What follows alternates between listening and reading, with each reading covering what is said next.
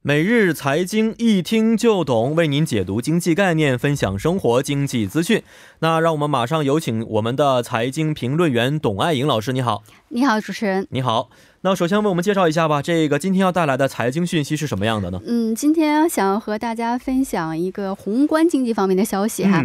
那么今天呢，韩国开发研究院，也就是我们比较熟悉的 KDI 哈，今天发布了十这个经济动向十月刊。那么呃，又将这个目前韩国经济的增长状状态呢，评定为这个。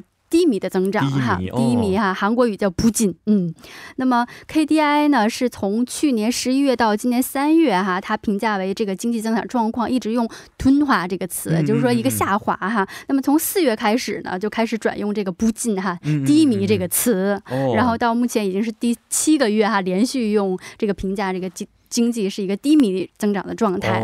那么从这个八月份的产业生产呢来看哈，是同比增长了。微微的一个一个增幅哈，百分之零点二。那么从各个行业来看哈，包括一些这个。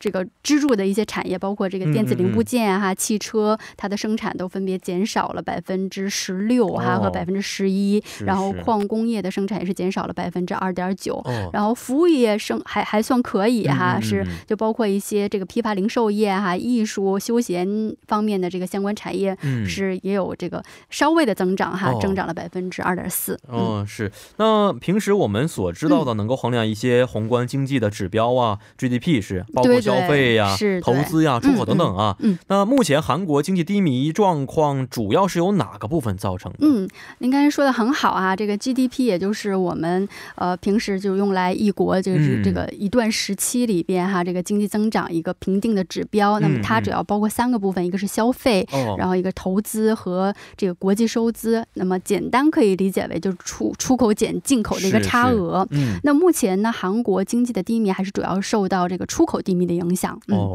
那么韩国是九月份的出口是比去年同期减减少了百分之十一点七，已经是连续十个月的负增长了。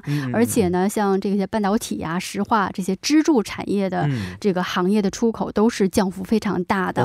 嗯，那么消费和投资呢，呃，这个消费是稍微有一些正增长，但是投资也是呈现一个负增长。但是这个投资的降幅呢，有这个小幅的缓和，还算可以。嗯，那么我们都比较。较这个熟知，其实韩国它属于是外向型的经济，所以出口呢对于经济的贡献率是相对比较高的哈。因为每个国家的经济结构都不同哈，所以就各个部门呢对于经济增长的贡献率也不同。那比如说在中国的 GDP 当中哈，我们的这个出口和投资它的占比就是比较大的。嗯嗯。那美国的经济我们都知道就是比较靠投资，呃不是靠这个消费呃，尤其是个私人部门的消费。嗯嗯嗯，是的。那老师刚才也说过说。说这个啊，现在出口的情况不是很好，嗯嗯嗯，但同时呢，出口也影响着我们这个韩国整个的经济水平，没错没错。所以呢，嗯，消费应该是不是非常的好，但这次老师也刚才说过有一些缓和，是对，没错没错。我们看到这个呃，零售销售额是八月份的零售销售额是同比增长了百分之四点一，环比增长了百分之三点九。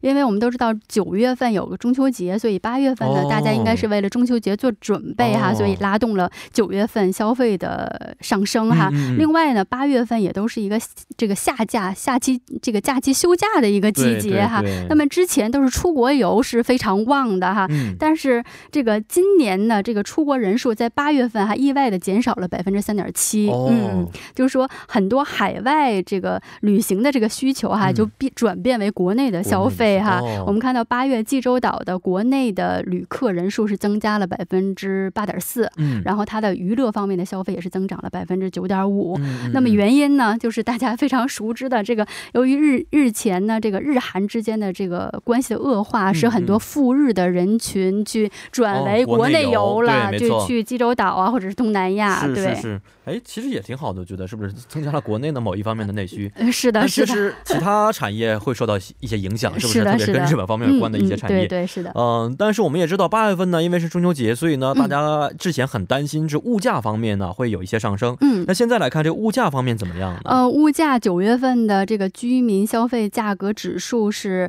呃同比是下降了百分之零点四哈。那么目前这个韩国的 CPI，也就是说这个消费者物价指数呃上升率是连续两个月处于一个负增长的一个状态。而且这个关于物价呢，就是说今天韩国银行也发布了一篇报告哈，就是叫全球因素对于韩国通货膨胀的影响哈，这样一天。一篇报告，那么它主要是研究的是从两千零一年哈到现在为止，就说韩国的这个呃通货膨胀的趋势与韩与全球的这个物价走势这个相关系数为百分之零点九一哈，尤其是在一三年的三季度以后，韩国就是说呃是这个物价指数是与全球的进一步同步化了啊。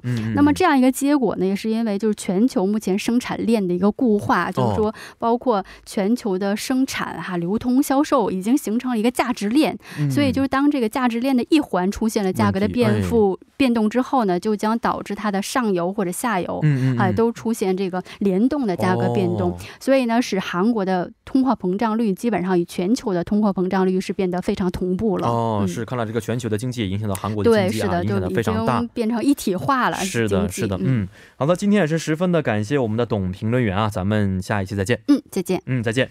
那接下来为您带来的是非常搭档板块。